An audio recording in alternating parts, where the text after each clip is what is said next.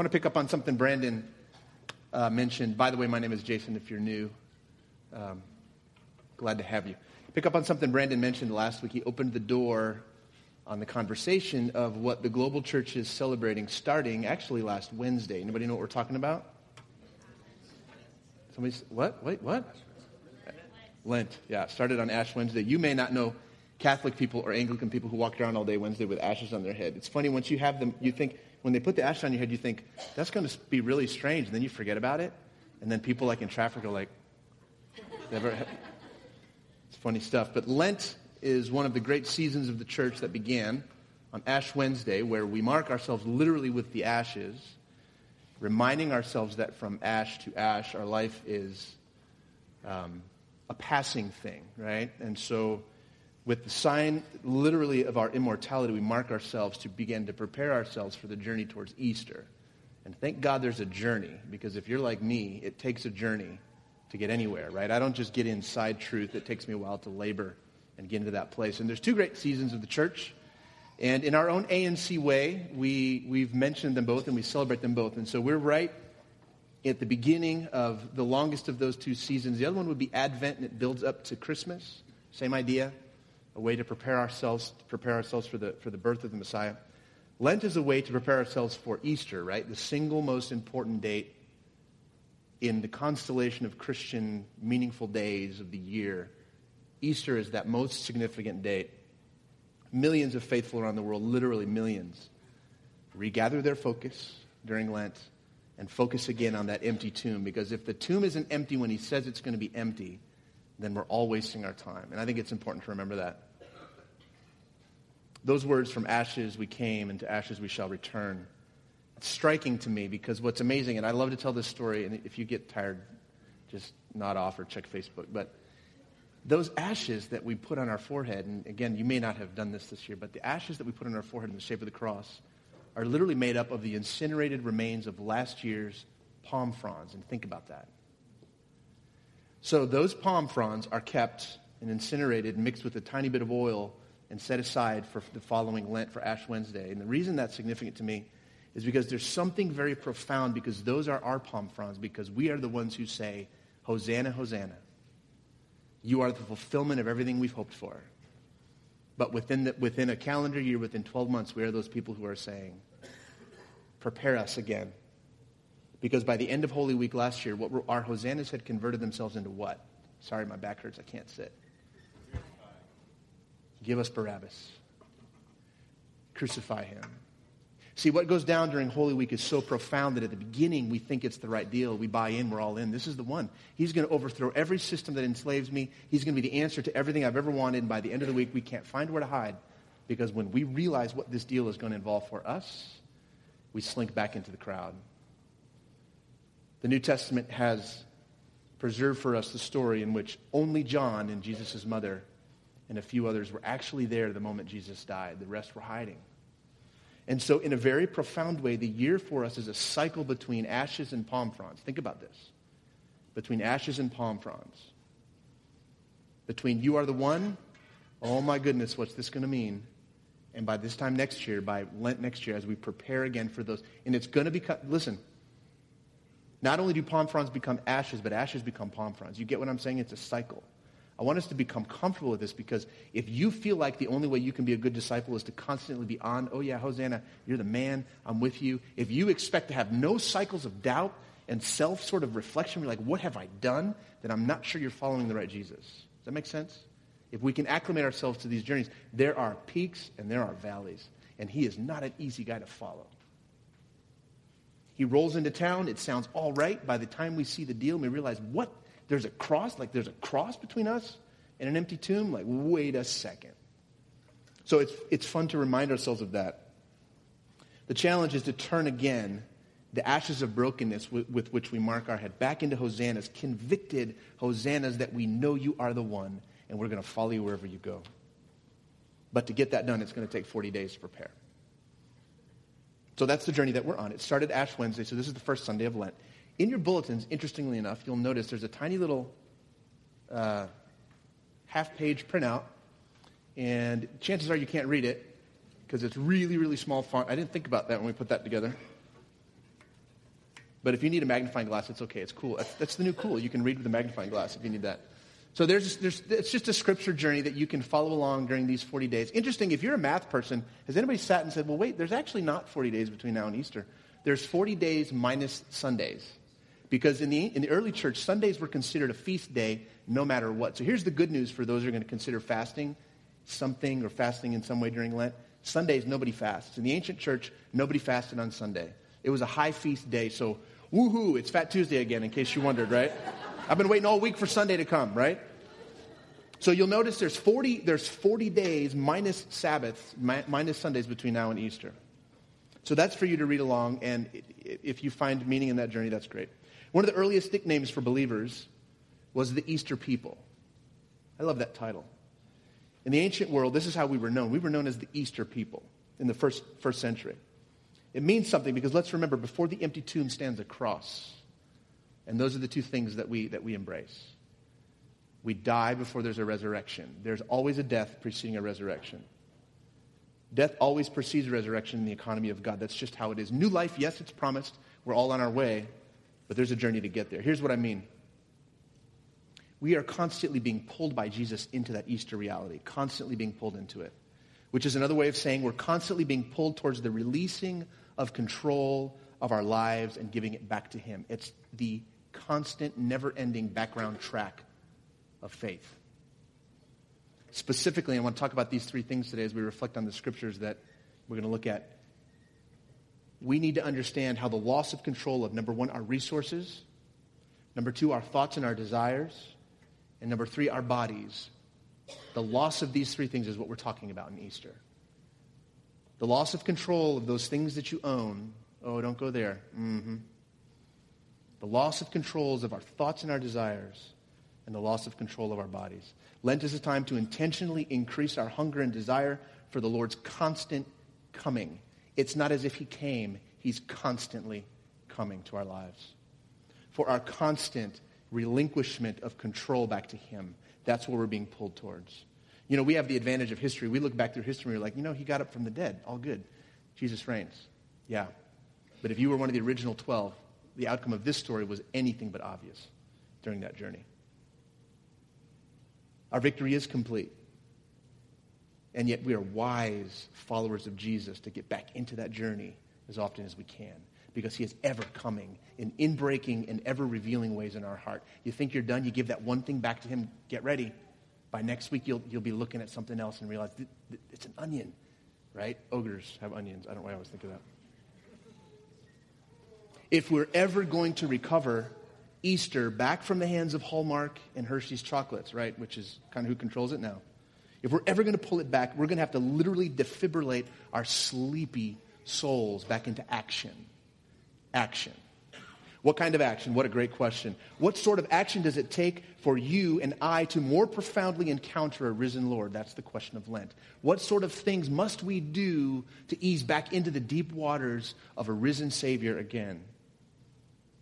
What do we have to do if we're trying to prepare ourselves for a deeper awareness of Christ in the world? You know, in many ways, this is the central question of all kinds of institutions and faiths. What must we as human beings do to partake with the divine? Every major religion in the world is obsessed with this question. What must we do? Francis Schaeffer wrote a book with that very same title, How Then Shall We Live? What do we do now that we've encountered the reality of a risen Savior? Do we keep some kind of elaborate laws that keep us ready? Do we pray facing east, facing west, on our head, in a yoga position? What do we do? Do we give our money to build cathedrals? Are we the bodies, the, the living cathedrals in the world? What do we do now that we've experienced this master? You know, the Apostle Paul would have said something along these lines. These actions that defibrillate us back into readiness to receive and relinquish the control of our lives are the spiritual disciplines that we've been given. Spiritual disciplines, I hate that conversation, don't you? Instant self consciousness because of my lack of enthusiasm to do the things that I know that I ought to do. Here's that same question what must we do through the lens of Paul? He might say, How do we get our spiritual disciplines right? Is there a self serving or a self interested way of giving our resources that somehow nullifies the effect? If we do it for the wrong reasons, does it still count? These are great questions. Is there a right way and a wrong way to pray? To prepare ourselves? Is it possible that prayer can be misdirected and a waste of our time. What about fasting? What counts and what doesn't? How hard do we have to fast? How much do we have to give up? Do we do these things, these spiritual exercises, out of duty or out of gratitude? Perhaps the most profound question of all. I'll tell you what, let's just take the filter off. Let's just have the question, right? Let's just go straight at it. What will guarantee that God will answer my prayers? What's going to guarantee that God's going to hear me when I pray? What's going to guarantee that when I fast, God takes notice? Now, if you've never prayed like that before, chances are you've never lost someone. You've never stared down the barrel at disease. You've never had your heart broken by doing the right thing. Chances are you've never lost something if you've never prayed with that background track, that stem track in your ear saying, What do I have to do to get God to notice? We need answers. And this is not a shocking reality to God. We need those answers. You guys don't think like that, do you? You don't pray like that, do you? You got this all figured out. It's just me. I, I get it. It's just me. But let me give away the ending of where we're going today before we even begin. Lent, in Lent, we are essentially talking about preparing ourselves for the answer. The ultimate answer is Jesus. And it takes preparation to land that plane in our hearts again. But the answers to the questions that, that seem to elude us, they don't elude us because of their complexity or because God is distant or because God is deaf or because God doesn't want to answer. They elude us because we've not yet learned how to see in that divine kingdom economy where Jesus is always moving in the right direction. We have to learn how to see, and so Lent is a gift. It trains our eye. The spiritual disciplines provoke our body into complaint through which we can turn the volumes down of every other loud thing in our life till we can see what God is doing. Here's a rule of thumb. Works for me, might work for you. Anything that is truly spiritual, truly divine, truly transcendent is also very likely to be simple, earthy, and immediate. We're looking on the horizon for the big answer, and it's right here. It's in earth and stone and bread and water and wine. Spiritual things are deeply natural and very, very close. And this is why everyone sees Jesus come along the radar and they're like, yep, that's not a thing. Keep looking. That's not the thing we're looking for. We're still looking out here. Really deeply spiritual things come packaged in ways that we can understand. And so prayer and the giving of our resources and fasting are things that I would just as soon pass on to get to the bigger idea of what it means to be a follower of Jesus. But there's no way that way, if you know what I mean. You know my thoughts. In my opinion, the spiritual disciplines are designed not to move God, but to move us and to, and, and, and to help us see what God is doing. They've got very little to do, if anything, with earning God's favor or twisting his arm. They simply help us see what God is already doing. So we give of our resources to identify with the poor and to alleviate their suffering, but also in so doing to alleviate our own suffering and to remove our own scales from our own eyes. That's why we give. It transform, transforms us in the transaction. And we pray, and you'll notice there's a little three point cadence here this, this giving, this prayer, and this fasting. And we're going to get to that scripture. But we give for those reasons to bless and to be transformed. We pray to conform our thoughts and our desires to His thoughts and His desires until we literally want what He wants. Those are the prayers God answers when we're in tune. And our wanting can't be stopped because we want what He wants. Let your kingdom come in the earth as it is in heaven, right? And we fast to know hunger for a more lasting substance than earthly bread alone. That's why we do what we do. We do these things to get ourselves inside the life of God, the life of the Father, here in the natural world, which is especially alive and active in the lives of the broken and the poor. And I'm so sorry if Jesus, the friend of the poor, has exhausted you and worn you out. But it's what I see in Scripture. If We've been trekking through the book of Matthew, and maybe, just maybe, from our vantage point in history as the most wealthy, the most deeply resourced and educated community of all times, maybe this is the Jesus that is the hardest to deal with the Jesus that says, Join me in serving the poor. Deeply provocative, revolutionary message of Jesus. It would be so much easier to follow the intellectual Jesus. We're going to see this later in the book of Isaiah, but before that, we're going to look at the book of Matthew. There's a deep and an essential connection between our spirituality, those things we do to school ourselves, our bodies, our flesh, our minds, our spirit, those things we do, there's a connection between that and actual action to serve the poor and the hungry. Isaiah is going to take us there. But as Jesus would say, We can't just check the box and do the thing. It's got to be for the right motive. And here's where we get tripped up. So let's look at the book of Matthew. We're not going to Matthew 22. We're going to pick that back up soon enough. Matthew 6, chapter, uh, chapter 6, verse 1 through 18. Here's where I'm getting those, those three moves, right? The giving, the praying, and the fasting. This is from Jesus' mouth himself. Verse 1 Jesus says, Be careful not to practice your righteousness in front of others to be seen by them. Uh oh. If you do, you will have, your, you'll have no reward from your Father in heaven. So when you give to the needy, do not announce it with trumpets as the hypocrites do in the synagogues. It's a little hard to imagine, but that actually was a thing. Like before the big dog gives his offering, da da da da, here comes the big dog. Watch him put his little deal in the bucket. Woo, everybody, wow, that's a spiritual dude, right? That's kind of hard to imagine. Probably isn't that hard to imagine how we do that today, but we won't go there. So when you give to the needy, don't announce it with trumpets as the hypocrites do in the synagogues and on the streets to be honored by others. Truly, I tell you, words of Jesus, listen to this. They have received their reward in full. Heaven isn't stingy with what you do. It's just what kind of reward do you want? If you want an audience, go ahead. Go that route. You'll have your audience, and everyone will applaud, and everyone will think you're just amazing.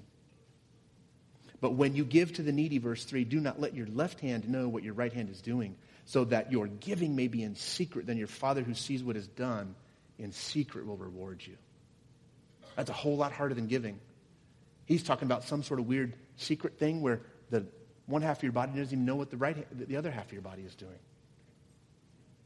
Let's look at prayer. Verse 5. And when you pray, do not be like the hypocrites, for they love to pray standing in the synagogues and on the street corners to be seen by others. Truly, I tell you, says Jesus, they have received their reward in full. Admiration, accolades, hooray for the spiritual prayer warrior. You're, that's what you're going to get, right? If that's what you're looking for. But when you pray, verse 6, Jesus says, go into your room, close the door, and pray to your Father who is unseen. Then your Father who sees what is done in secret will, will reward you. And when you pray, do not keep on babbling like pagans. Like what? Like pagans? Ah, babbling like pagans. For they think that they will be heard because of their many words. Do not be like them, for your Father knows what you need before you ask Him. This then is how you ought to pray, says Matthew. Our Father in heaven, hallowed be your name. Your kingdom come, your will be done on earth as it is in heaven. That perfect alignment where your kingdom, where your will is the only thing that happens. Let it happen here the way it already happens in heaven. Conform me to that reality because that's where we need to live in this prayer. Verse 11, give us today our daily bread and forgive us our debts as we also have forgiven our debtors. And lead us not into temptation, but deliver us from the evil one. Verse 14, for if you forgive other people when they sin against you, your heavenly Father will also forgive you. But if you do not forgive, we could just cut this verse out. But if you do not forgive others their sins, your Father will not forgive your sins. Verse 16. When you fast, do not look somber as the hypocrites do, right? That forlorn, sort of hippie vegan face. We walk around like, oh. That's for you, Trey. Can you tell somebody who's been eating too many carrots and sweet potatoes? They look orange. You ever met somebody like that? That, oh, what was me thing, right? How you doing? Well, I'm fasting. Oh, boy. When you fast, do not look somber as the hypocrites do, for they disfigure their faces to show others they are fasting. Truly, I tell you, and now we know what's coming because he's in a rhythm here. If you do it this way, that's all you get is people saying, Attaboy, way to eat those sweet potatoes, right? You've received your reward in full, in full. Verse 17.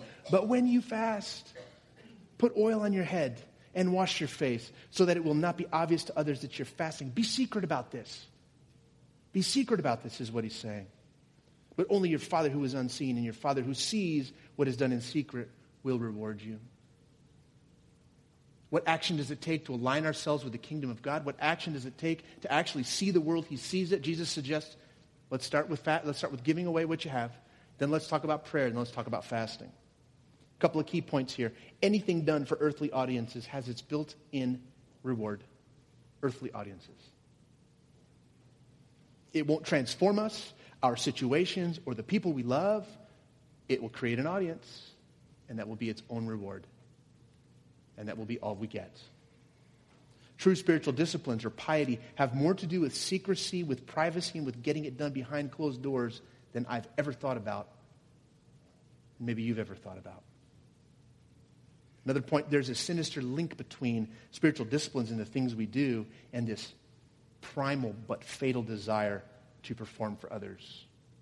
This is how the message of the gospel gets wrapped around a people who very, very quickly make an institution and with the sword and with a cross in one hand say, this is the way the world must believe. And Christianity is drugged to the ditches by the third century because it's now an empire. But it was never an empire. It was always a gospel. It was always a message to the poor and the broken. There's this link between what we do to please God and what we do to ready ourselves for his coming and our desire to perform. One last point, specifically on the topic of fasting, since this is what we're talking about in Lent. Jesus seems to go beyond just doing it in private. He suggests ways to literally fool those around you. How strange is that? I think these reminders are in order because we tend to make hierarchies out of spiritual disciplines. Right? We've got our elite people in our mind. We've got our, well, you know, they're doing the best they can. And well, dude, yeah, these people, man, no wonder. We break it into categories, right? And we run that loop in our head because we need to understand these are the go to people. These people are struggling. We think that our answers are somehow stuck in the hopper when we pray, when we beg God for meaning, when we beg God for release. We think they're stuck in the hopper somewhere because we haven't gotten the formula right. And everybody who gets the formula right writes the book and then goes on tour. And everybody tries the formula and it works for a while. And it's like a dieting plan. Before you know it, you're back to where you began. And once again, Jesus, the surprising one, that's my favorite way to think of him. Instead of just teaching on the subjects of piety and spiritual discipline, takes the conversation to a deeper level. Why do you do these things?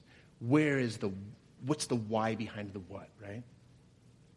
Remember, Easter has a claim on us because we're following Jesus. It's pulling us somewhere. Jesus is literally pulling us to that ultimate loss of control of our resources through the giving to the poor of our thoughts and desires through the life molding, actual brain molding habit of prayer. And he's pulling our bodies towards Easter through the discipline of fasting. The book of Isaiah, the prophet writes, chapter 58. Shout it aloud, do not hold back. Raise your voice like a trumpet. Declare to my people their rebellion. Wait, what? Yep. And to the descendants of Jacob their sins. For day after day they seek me out they seem eager to know my ways as if they were a nation that does what is right and has not forsaken the commands of God. They ask me for just decisions and seem eager for God to come near to them. Why have we fasted, they say, we, they say, and, and you have not seen us? This is God speaking as if he's in a court case with his people, right? We've tried. They're seeking me. They're doing the best they can, but watch what they get wrong and see if the shoe doesn't fit. They say, For we've humbled, humbled ourselves, and you haven't noticed, God. Yet on the day of your fasting, you do as you please, and you exploit your workers, says God. Uh oh. Your fasting ends in quarreling and strife. That's the way it always ends in my house, because if I don't eat, somebody's going to get in a fight. Sorry, that's just a side point. You guys know what I'm talking about? You get to that point and it's like this total fast, day nine, and you're thinking, which is better, to keep fasting and keep being a, a lion and a dragon to my children, or should I just eat something to be better? Anyway, I think it's funny. Your fasting ends in quarreling and strife and in striking each other with wicked fists. You cannot fast as you do today and expect your voice to be heard on high, says God. Is this the kind of fast that I have chosen? Only a day for people to humble themselves? Is it only for, for bowing one's head like a, reed and for lying in sackcloth and ashes? Is that what you call a fast, a day acceptable to the Lord? Is not this the kind of fasting that I have chosen? And now he's going to tell us what he's really looking for not the spiritual discipline, but the motive behind it. Watch this. Is not this the kind of fasting that I've chosen for? To loose the chains of injustice and untie the cords of the yoke? To set the oppressed free and to break every yoke? Is it not to share your food with the hungry and to provide the poor wanderer with shelter? Translation, ref, refugee. When you see the naked, to clothe them and do not turn away from your own flesh and blood? Isn't this what I'm looking for?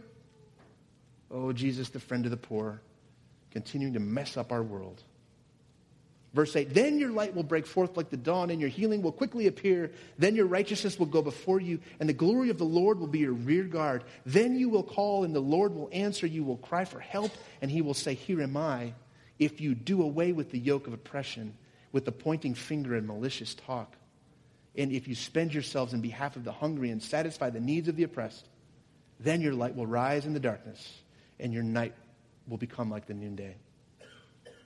The Lord will guide you always. He will satisfy your needs in a sun scorched land and will strengthen your frame. You will be like well-watered garden, like a spring whose waters never fail. Your people will rebound, will rebuild the ancient ruins, and will raise up the age-old foundations, and you will be called repairer of the broken walls, restorer of the streets with dwellings.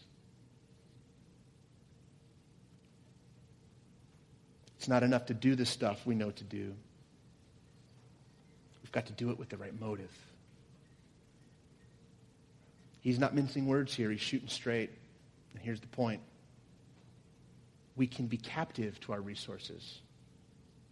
We can be prisoners of our way of thinking, right? We can be captive to our resources. Think of the discipline of giving we can become enslaved at any economic bracket. You can become enslaved to that flow of cash in because it's power and it's decision and it's leisure and it's the things that you think you deserve. We can become slaves to those things. We can become slaves to our thoughts and our desires, to which the antidote is prayer, to which the antidote is seek the will of the Father. And we can become trapped in our bodies.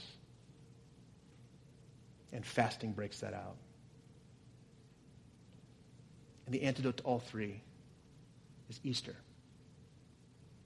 The answer to all three is a risen Savior who's going to ask again, hey, pass me the reins. It's my life. Mm-hmm. Pass me the reins. Let me have the steering wheel. And our victorious ending has a cross that precedes it. And that cross is the ultimate loss of control and our identifying of our lives with Christ. But there's no way to get there except through the cross, through letting go.